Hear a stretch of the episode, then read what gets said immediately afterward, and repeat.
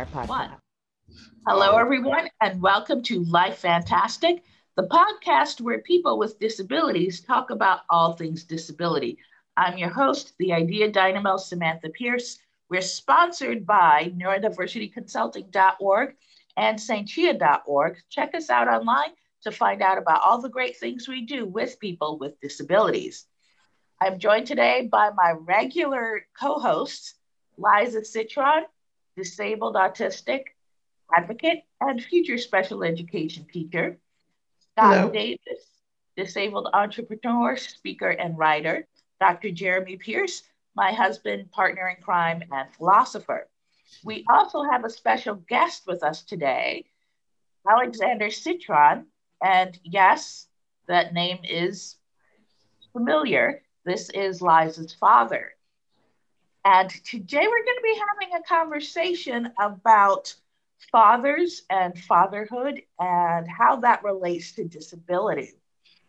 Hmm. It's been my experience, uh, oftentimes, that fathers being deeply involved in advocating for their children with disabilities are a bit of a rare item. It's becoming more common than, you know, 20 years ago when I first got into this, hmm. which I think is a good thing, having dads alongside moms doing all of that work. We are our topic today is going to be about, you know, how fatherhood and disability intersect. Jeremy and Alex, you two are the fathers in the group today. So, how has disability influenced your experience as fathers? Well, now from the other side, being diagnosed as being on the autism spectrum, spectrum some 13 or so years ago, uh, it adds a whole dimension. But if I can go back to being a father of a five year old at her first diagnosis of Asperger's syndrome and uh, I just didn't know a lot about any of that. I mean, I didn't have any idea of myself. I had a couple of piano students over the years. Uh, one piano student said that it was so new that they didn't even use the initials. She said, I have attention deficit, which is the first time I had heard of that. This was an accomplished middle-aged businesswoman, but you know, it doesn't discriminate.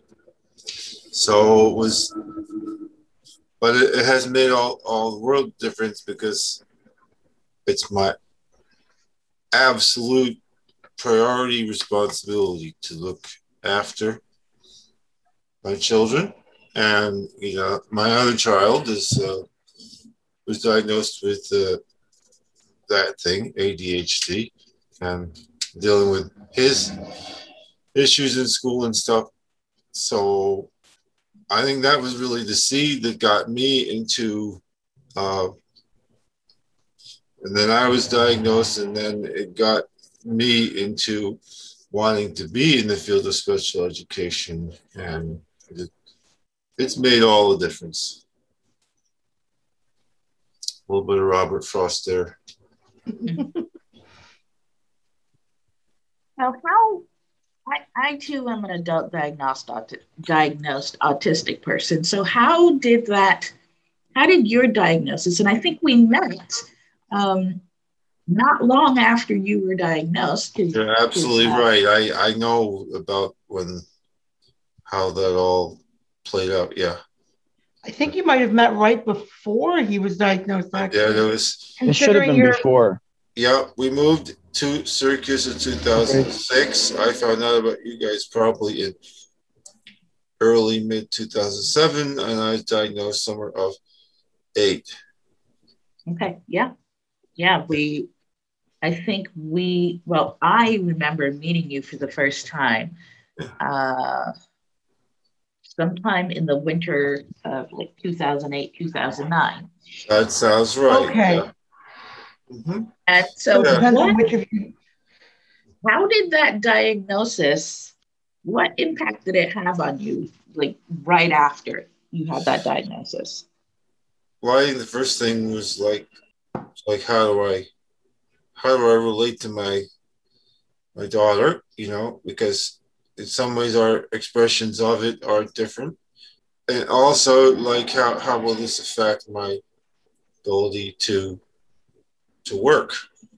And then about four months after my diagnosis, maybe three, I took what uh, later on the therapist who initially diagnosed me, later on the therapist described this as one of the worst possible jobs for me, oh which was substitute teaching in the Syracuse City School District because there's not a lot of regularity, there's not a lot of predictability, uh, there's the intimidation factor. But I did it for three, four years. And now, it, it, after 13 years, it has led to my going into my second school year working for a lovely school and uh, really I think being able to connect very well to all the students, including those with obvious or not so obvious disabilities. But yeah, it, I think my first thought was, how does this affect me as a father now that I'm a member of the club instead of just uh, Mm-hmm. outside trying to help and understand what the club is? And we actually are having an article on that later on, written by Sam, basically about how your identity as an autistic mother really affects your view of your kids' identities and vice versa, the reciprocality of it all. So, Oh, yeah. Well, that would be that would be pretty amazing. I haven't uh, read too many accounts of mothers on the spectrum, and there's one one book I read part of where this woman who was already a prominent uh, prominent professional in the world of uh, disabilities and education. I don't know exactly what it is, but and with three girls on the spectrum, then was diagnosed herself. so very similar to Sam's experience, it would have Yeah, been. So, Yeah. listeners, look out for that article. absolutely. Yeah. So, Jeremy, I want to get I want to get your input here on what your experience has been like as a father and how disability, specifically autism, has influenced you as a father. Well, I guess in one respect, I I I mean, some parents have the experience of of having several children and then having a child who has autism or some other developmental disability. But we never had that experience until afterward. we have our first two have uh, autism diagnoses, and the first one did at age what two, three, three, I guess. Oh, But we were kind of aware of it at two. So it was kind right? of it was kind of autism was the initial thing and shaped the way you parent rather than autism altering the way in which you parented your other kids. Right. In fact, we had to have people tell us the way that you interact with your first two shouldn't be the same way you the interact way that with you would- third. You're doing Yeah. things that you you do with the other ones that you shouldn't be doing with her. And, and Well, she seems to be she seems to have despite that amazing woman that she is today. they all are. They're So, not all amazing women. the the the so I mean it kind of what I didn't really know anything different.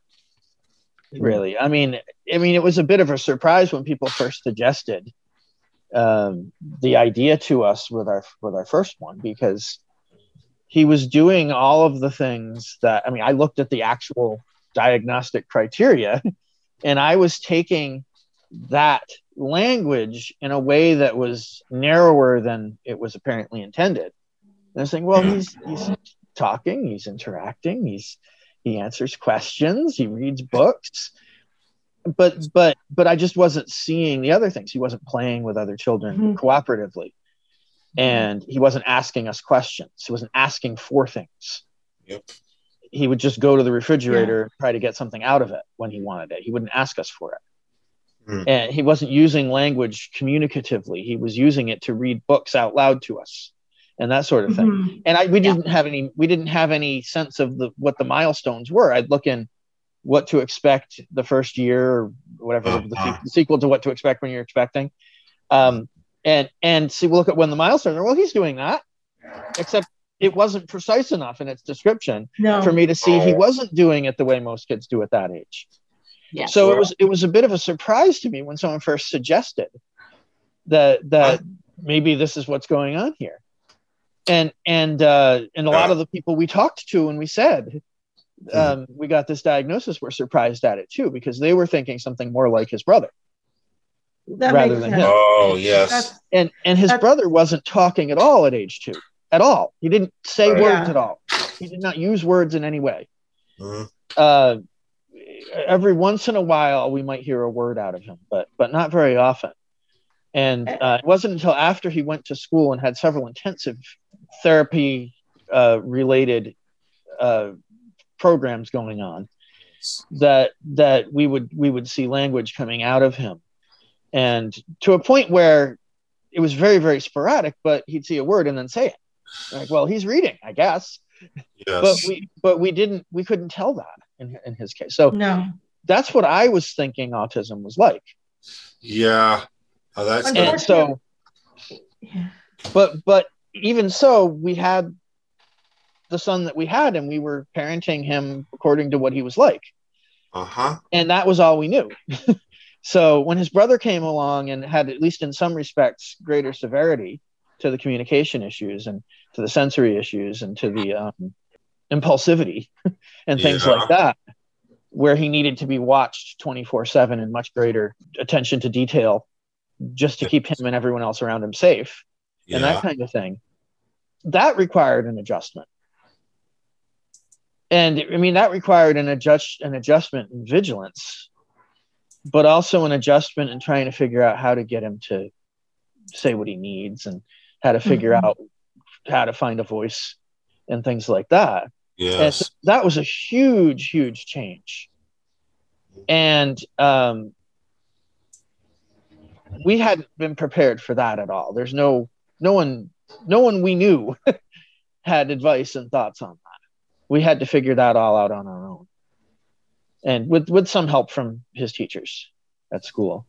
Yeah. So um, I, we had to kind of rethink how to parent him because he had very different needs than we were used to with our first son. Um, but there, there, there were things that many, many, many parenting guides and advice moguls and and so on will tell you never do. Uh, that we just had to resign ourselves to doing because we couldn't function otherwise like putting them in front of the TV for several hours and things like that. Well, it just, these it are- just everyone was saying, everyone at that time was saying, and they're still saying it now. Reduce screen time. Don't don't uh, don't just park your kids in front of the TV and then go do your stuff. But we wouldn't have been able to function if we didn't do that. Uh-uh. And it's not like they actually sat still Right. in front of the TV anyway. That's true. They were doing other things while they were had it on. Yeah, But having that soundtrack in the background Yes. with I mean everything they watched was musical. Everything was musical. And Oh yeah. they both have a very strong interest in music. Um, Yeah. Alex Alex taught Ethan piano for several years, and Yes. had, I mean, has, he has a wonderful curriculum that he's been designing over time that separates out the the um, the different steps that that Yes. often get combined together in most piano teaching, and Mhm. and that worked really really well with him. We couldn't get his brother to do much in terms of actually trying to play music. Every once in a while, he'll go to the piano and just mess around on it, but he doesn't do a whole lot of that.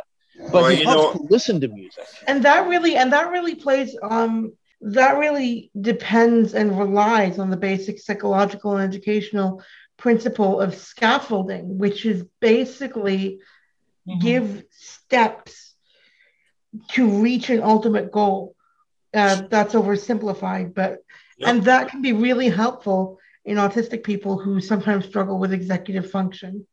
Yeah. Yes. I, Um, I you- totally agree with that. Yeah. Okay, so I will agree. I would say, as far as a a second son, uh, he might not have had the necessary certain types of self control or, or maybe even the interest to learn a musical instrument now. But I've I've worked with the typical people who started at age like 50 or something. So maybe for him, Right. maybe it won't be 50, it'll be 30 or who knows. But uh, it can always happen. Uh, everything as as far as uh, not speaking, in my son, uh, who's not on the autism spectrum but has some issues. He wasn't. He did speak and everything, but specifically, I remember uh, getting ready to bring him in for his two-year checkup, and they said he's supposed to have ten words, and he barely. I tried to think, well, what, what words does he say? And it was it was barely ten, and then right after that, he just exploded. So even uh, even people who weren't uh, at that point, he wasn't diagnosed with anything, uh, might not follow the script. Hmm. Yeah. That's, a, Th- that's a those great books- way to put it, not following the script. Yeah. And those books are written looking- with, with Hang on, looking back now, um, we understand that, you know, a two and a half year old, it's not typical for them to be reciting the text of several different children's books. That's not typical. We thought, oh my gosh, baby's a little nerd genius just like us. Well, yes, he was a little nerd genius just like us. Um, it's it just turned out that we weren't typical either.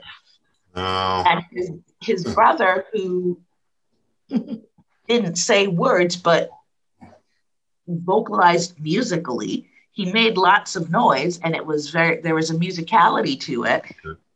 By then, we figured out that that wasn't typical either. and it really wasn't typical for a kid to like sit down or a toddler to sit down, study someone doing something, and then go do it perfectly. Uh, like things like walking and climbing the stairs and climbing Yeah. bookshelves. Oh, it, yeah. Everything he did was instant. he, he just stood up and walked and ran. yeah. Yeah. Well. I wouldn't He went- say went from calling to running like overnight. yeah. Uh-huh. Bo- Both of them pulled themselves out of their crib at like four and a half months. Oh. Something up. really, really early. yeah. That's, That's one of the things I think is can say? Go ahead, two Liza. things. One, first of all, these books that you're talking about are written with the dominant neurotypical perspective in mind.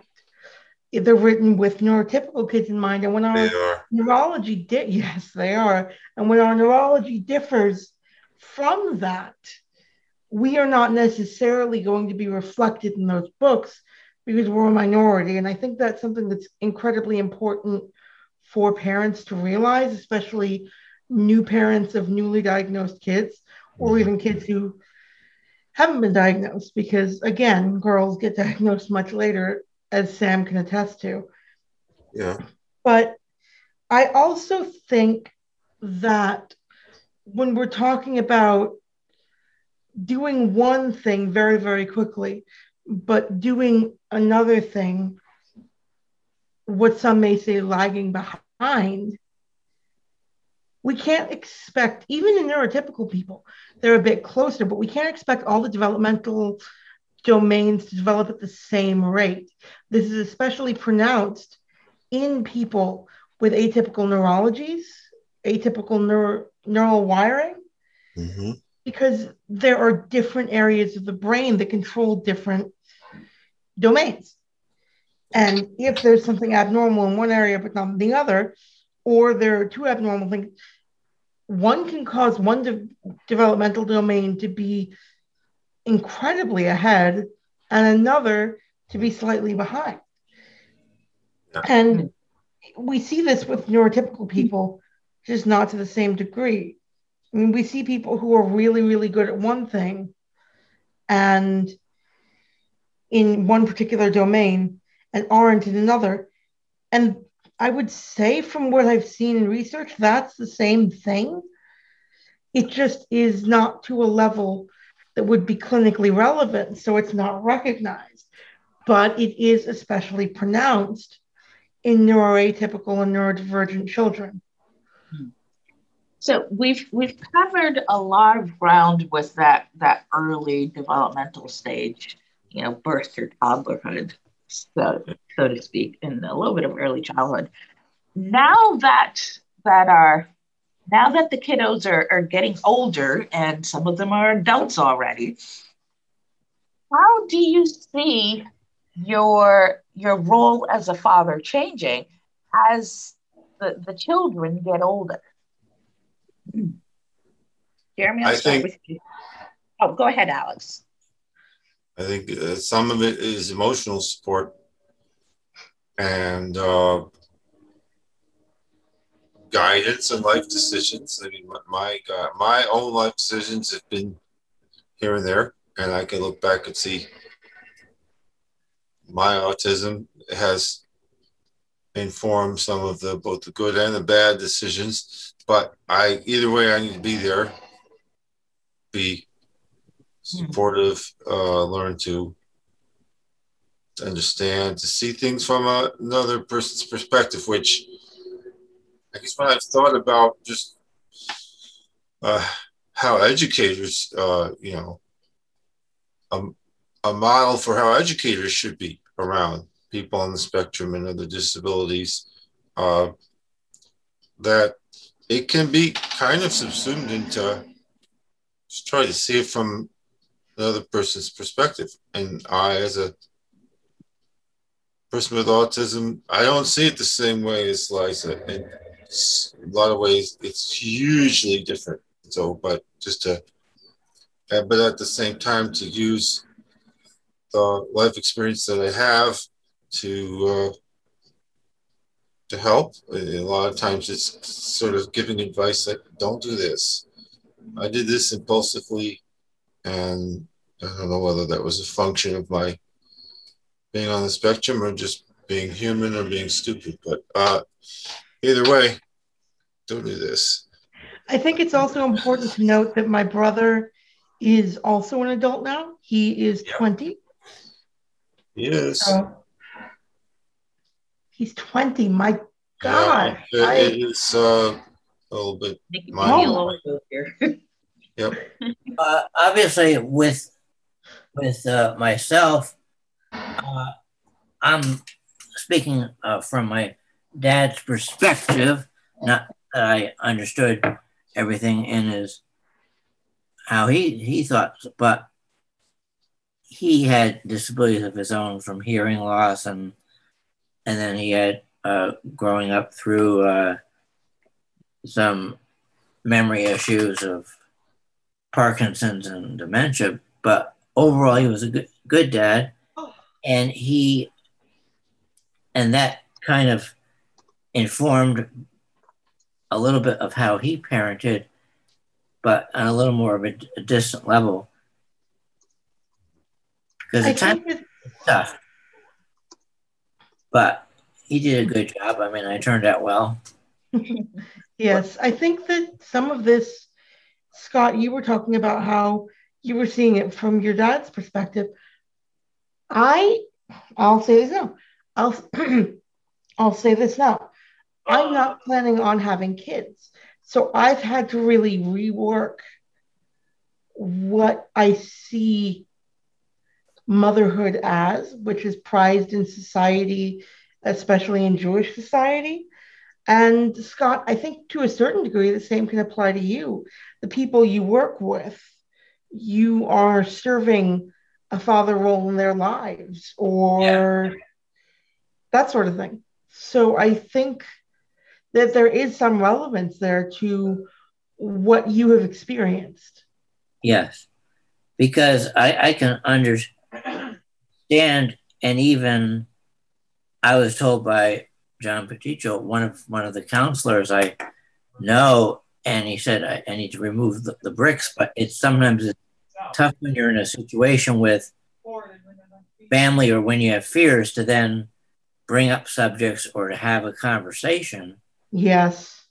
And it's part of that human factor. And I know, and I, know I should have removed those bricks or those fears, but I at times just had a hard time. And then when you're dealing with disability, we obviously had fun on, on the boat, and I talked about my dad a lot. So then, so it's it's one of these kind of dichotomies where but it's still part of the reality. And Jeremy, I want to ask you next. How how have you seen your role as a father change as the children have gotten older?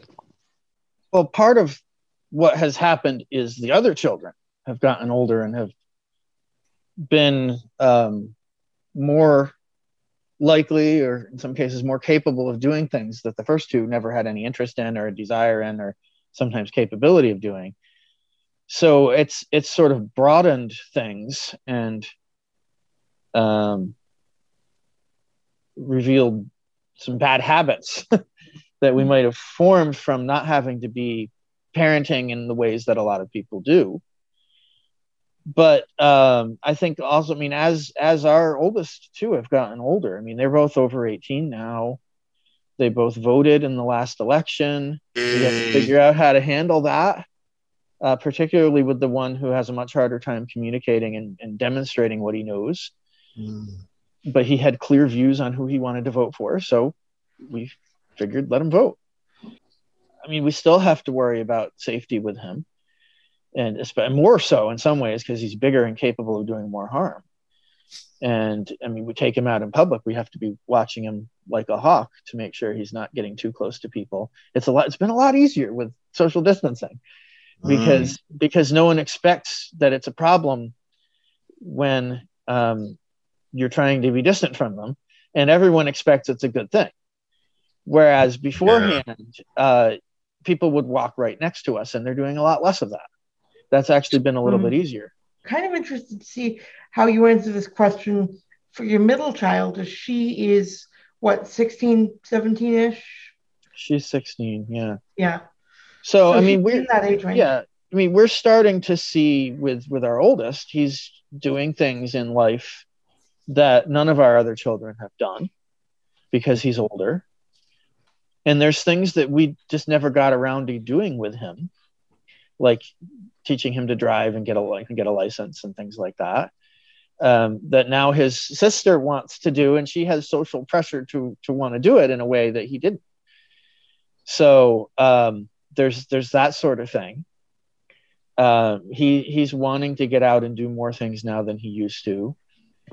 Mean, yesterday he yesterday or the day before, I guess it was two days ago, he decided he wanted to to invade his sister's uh, movie attendance with with her friends. Not not not our third, but our fourth. Uh, had had arranged to meet her friends at a movie theater, and he decided he wanted to go with her. And she said well we need more chaperones. So he went. And and he that wasn't anyone's initiative but his own. He was the one who decided he wanted to go on that. But th- th- that's a relatively new thing for him to do that sort of thing. We usually have to have to even to do things he really likes to do we've had to to really try to motivate him so and that communicating communicating with his siblings on that level too i think is is something that from what i know of him and from what i've seen seems to be particularly important that he's able to work this thing out. So when when when the other thing we're seeing with him now, um, I mean, he's done with his two year uh, community college degree. He doesn't have anything to do right now, so he's spending his entire days gaming. But mm. it's not isolative the way it was no. years ago with him. He would spend all day playing games by himself. He's mm. in Discord all the time, and he's chatting with people with oh. voice voice chat and okay. text chat and so on. So that's that's um, that's a new thing for for for me to be helping him with, or he's getting guidance from people online to solve computer problems and things like that. And and, wow. and so he's venturing into new territory, and he's probably going to be working um, with the the the nonprofit this summer doing video editing. Oh, and so he'll great. be leaving the house and going with with my wife to the office and and being part of that uh, for pay. So this is a new thing. Uh, at the same time that his younger sister is getting her first job, she's gonna she's gonna work at, at the, the local um, park uh, pool as a pool attendant. oh boy. She she wasn't able to get the lifeguard training in. I mean, she's a better swimmer than some of those lifeguards, I'm sure. But but but she she yeah, I mean, she was on the swim team, and I the, never Y, see- the YMCA said she was beyond what they could teach her. I will So- never cease to be. I will never cease to be amazed by S. But Mhm. she wants to do she wants to she wants to have a job, and she's sort of do, hitting this milestone the same time her brother is.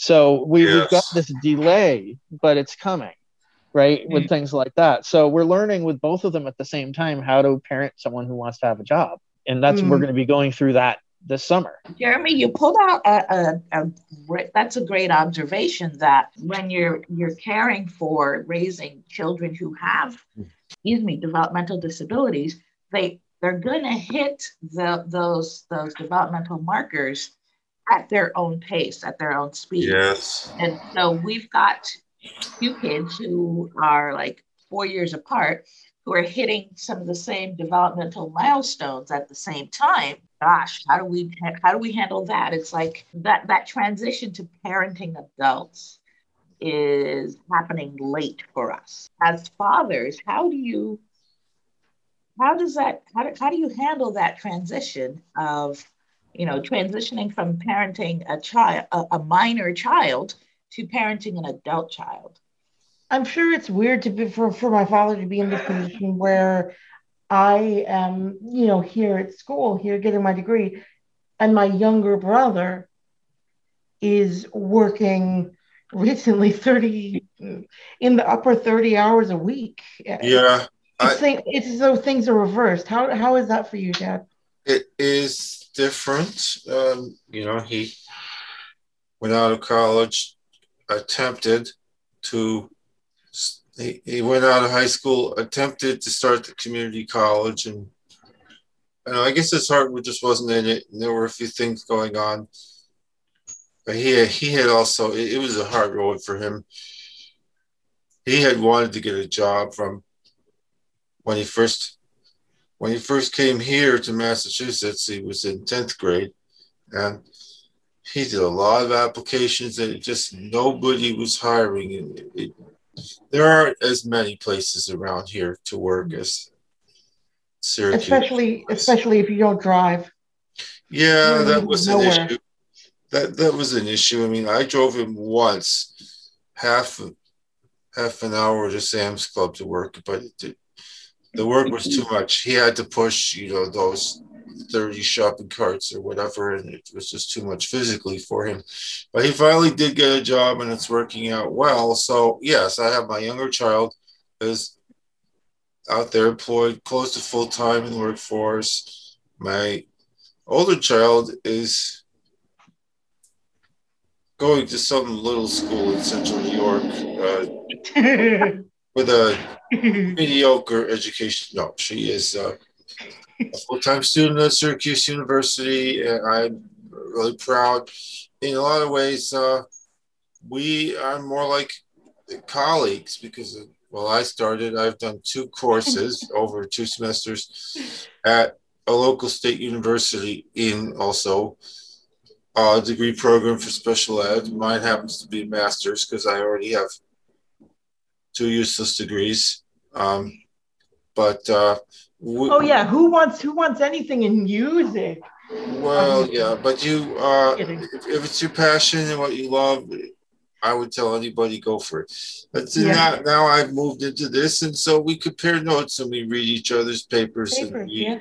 complain about each other's uh, professors and um, all that kind of stuff. And, and that is wonderful. But at the same time, I do try to be, I do try to still be parent. And sometimes what I have to say or whatever as a parent is sort of like uh, just more annoying than anything. But uh, Disclaimer: I think a couple of my professors might be listening to this.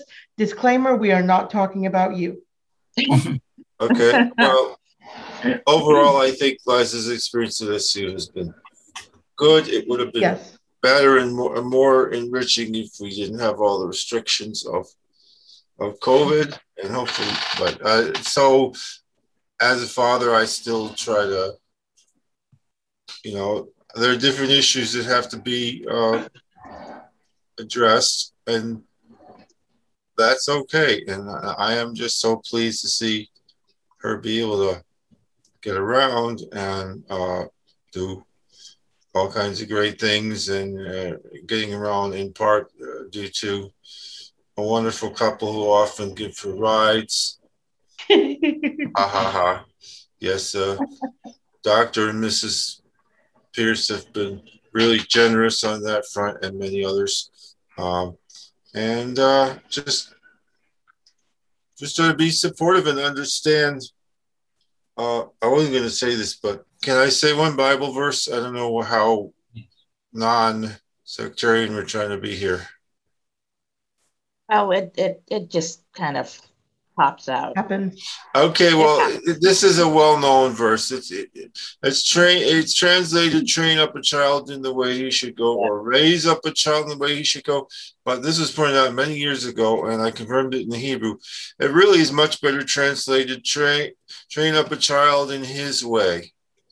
So it's mm. like, yes, it, you wanted to be a good way, good choices, but also to train them up in a way that suits them, that mm-hmm. is suits their neurological makeup, their you know emotional and interests and all that kind of stuff. Exactly. I think that's especially important when we are talking about disabled kids, especially neurodevelopmentally disabled kids, yeah. where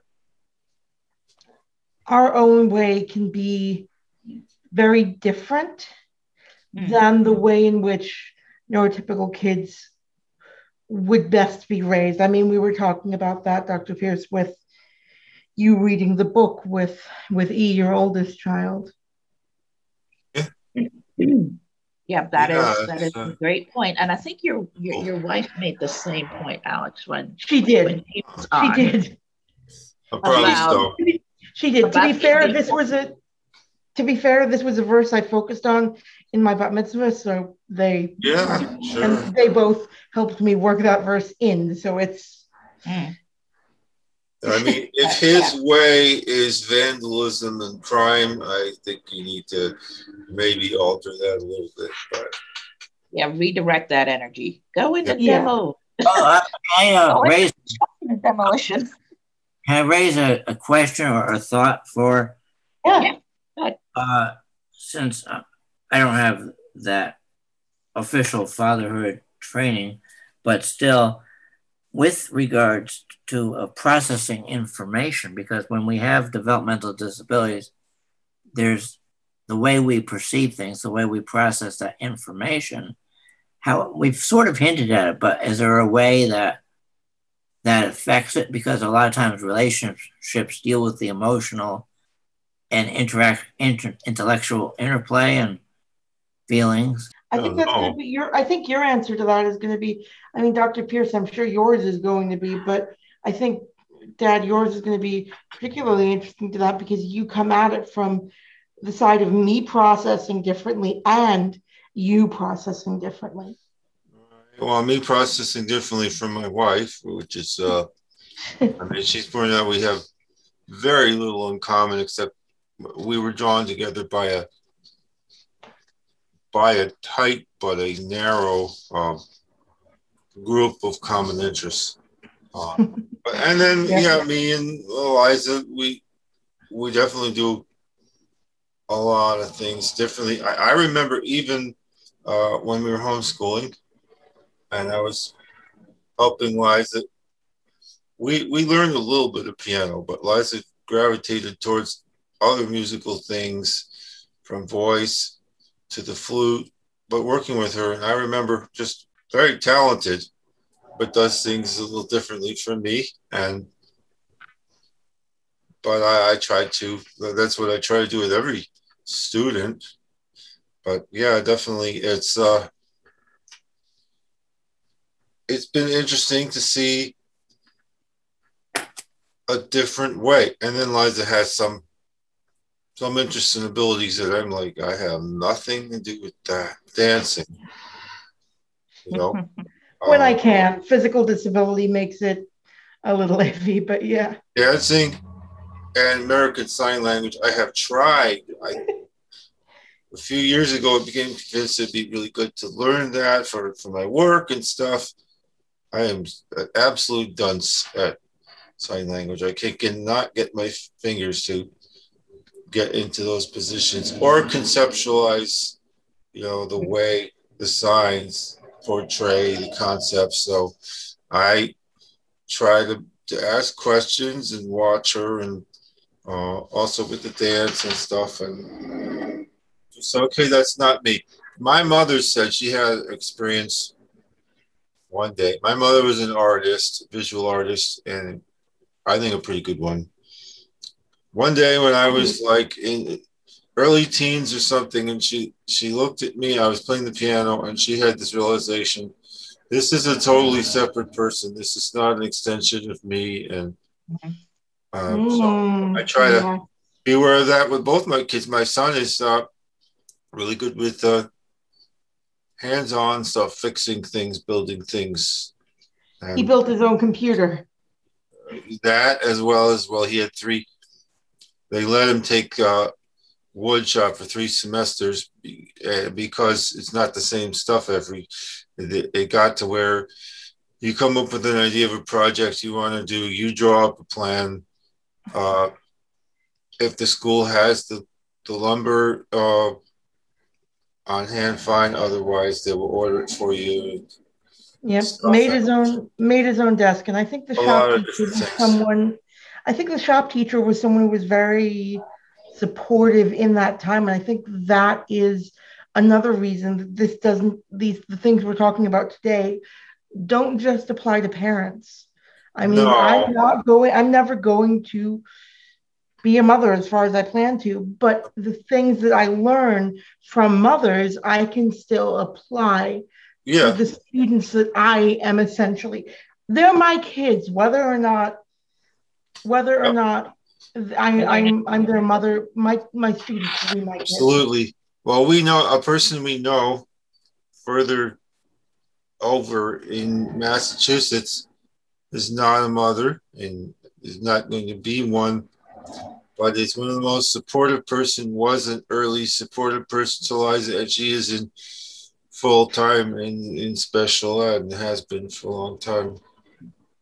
Um, oh. Jeremy, I want to I want to get your your perceptions of navigating that transition from parenting minor children to parenting adult children. What's that what what are you observing about yourself and what are you observing about what that transition is like for you well i think a lot of it is still in just small ways because of who it is that we have entering adulthood it's going to be very different with number three who is already doing things the other two are not doing in, uh-huh. in large yeah. measure so i don't know what it's going to be like when she turns 18 where whereas the other two are still there's a lot more um, dependence that they have on us.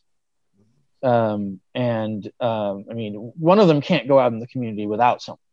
So that's especially dependent. And that's going to be true of him probably for the rest of his life, but if not, certainly for a long time to come. Yeah. And uh, his brothers, as we've trusted to walk to go pick up his siblings at school for probably 10 years. I don't know, maybe not 10 years, but maybe when he was in ninth grade or eighth grade. Yeah. We were trusting him to go pick them up from elementary school, that kind of thing. Okay, um, six years. Uh, probably ninth grade because he was taking the bus home from school in eighth grade, and, and they weren't at school yet. but not yeah. both of them. But I mean, he, but when he was in ninth grade, he'd come home before they would.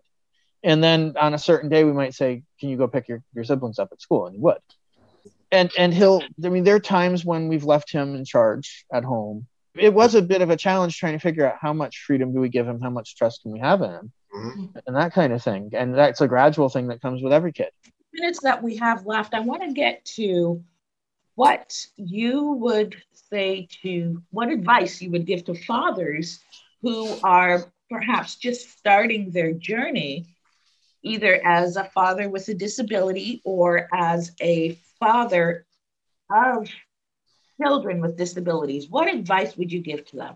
One oh, advice yeah, I would like to give is that there's that common interest. When I think back to my times with my dad, we loved to play gin. And my mom suggested that we, uh, when I was in the hospital, we played lots of gin there. Then we played in Fairfield. We played in Maine and Arizona.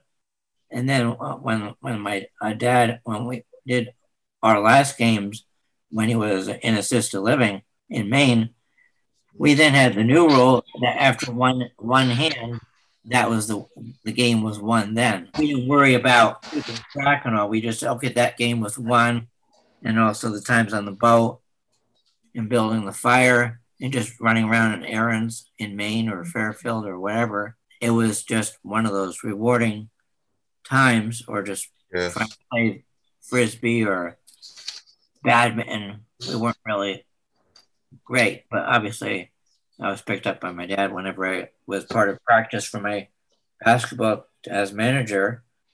So, so we had those times together and, and also as a family too. So it's just and when the dynamic when mom and dad interact and my brother interact, that it's it makes it a whole. A lot of times it's that communication, whether it's you as a son or as a, a dad or even an advocate for those with disability. It's how do you communicate exactly in the right way? We all have in our minds what we want to say, but it's an imperfect communication, but still being present. That's the key. Because even though maybe not a lot of word, not a lot of words always were said. We were present, and I looked at very much like my dad. So it's just one of those things you just take take gradually. That's great advice, Scott. To to find those awesome. those common interests, common ground. Alex, how about you? What advice would you give to fathers who are fathering children with disabilities or who they themselves have a disability and and they have figuring out how to be the disabled father.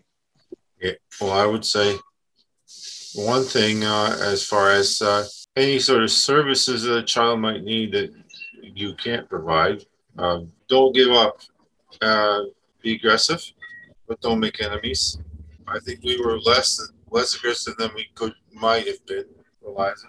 I mean, here she is, and she's she walks, she talks, yeah. all that stuff. I'm doing okay. But yeah, a little bit more aggressive. But the other side of it is fine. Yes, common interests, I agree.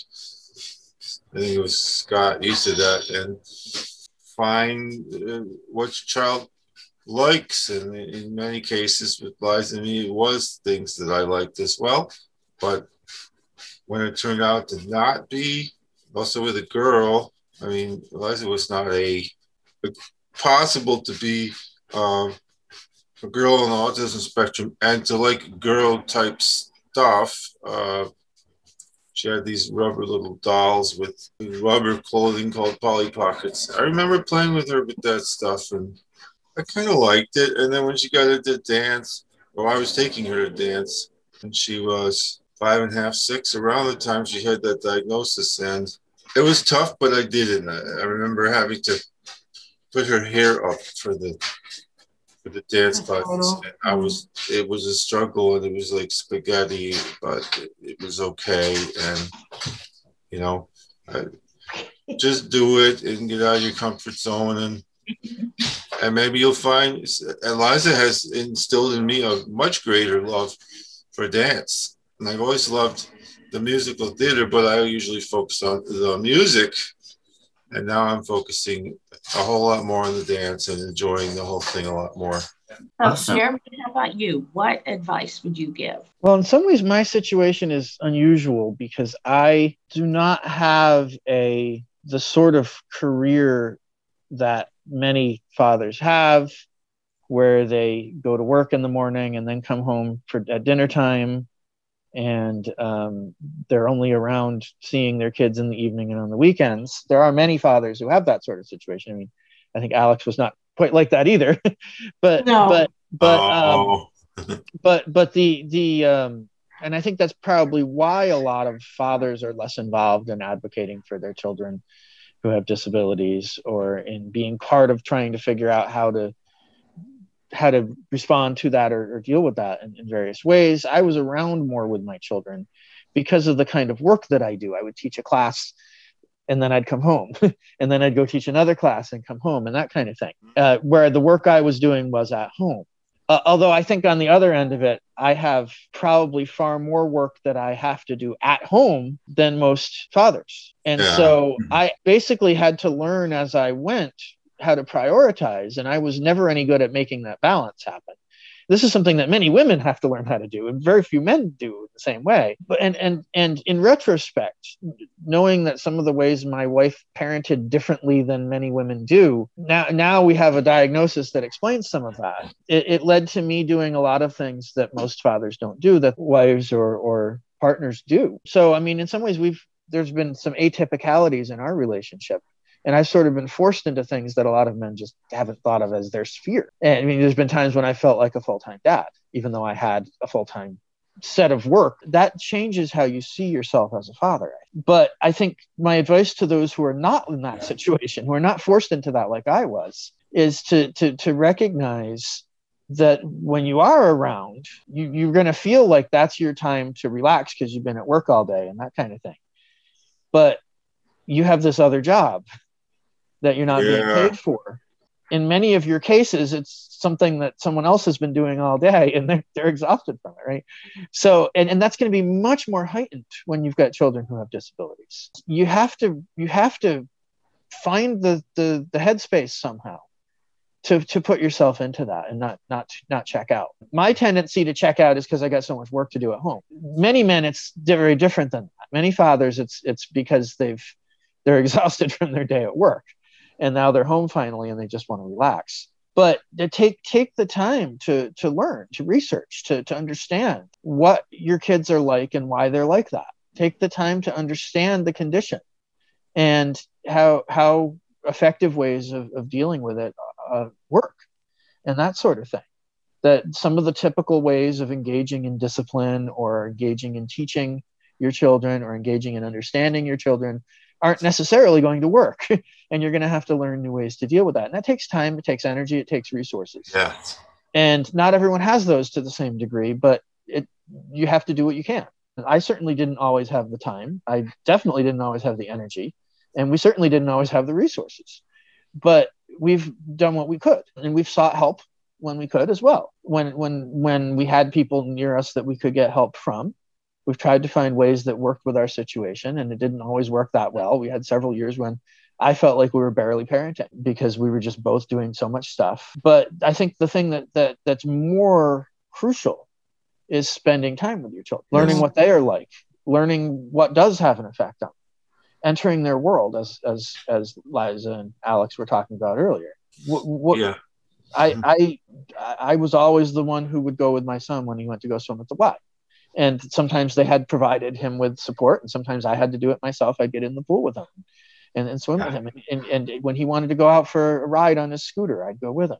And when he wanted to to um, now even now when he wants to go for a ride to go get something at the store or go for a walk he looks to me. He doesn't look to anyone else. So he we've got this attachment. Even though he doesn't talk to me he doesn't say things like that what's going on internally but he's formed an attachment to me and, and, and he doesn't want to do that stuff with other people.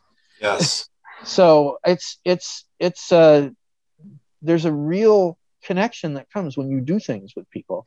Yes. even if it doesn't have the kind of interaction that you might have expected you would have with your children. Yeah. Yes. That, that's true because you, you're not always because uh, about 80% of life is nonverbal so those mm-hmm or 75 and those interactions that you're having with your children that's key. They're not always going to remember what you said even though it was probably very and very well thought out academic and perfectly logical. It's just the uh the, the, they'll remember your presence. Yeah. Mm-hmm. yeah. And that's and that's your presence also. Yeah. They'll remember that you were there with them when you did that. Exactly yeah. Yeah. that is that is some great advice that you all have given to fathers, and uh, we are out of time. And I want to thank you all for being here. Thank you, Alex, for, for taking time to be our special guest today. Thank you, Sam. Talk about fatherhood. And thank you for all that uh, you and the two organizations do. Good to get to know you a little better, Alex. That's great. You too, yeah. So, folks, you have been listening to Life Fantastic, the podcast where people with disabilities talk about all things disability here on Straight Independent Radio. We have a new website, straight with an eight, indieradio.us. Go ahead and check that out. Life Fantastic is sponsored by neurodiversityconsulting.org and Sentia.org. Check us out on the web to find out about all the great things we do with people with disabilities. I am your host, the idea of dynamo, Samantha Pierce. And we have come to the end of our conversation about fatherhood and disability and look forward to seeing you next time.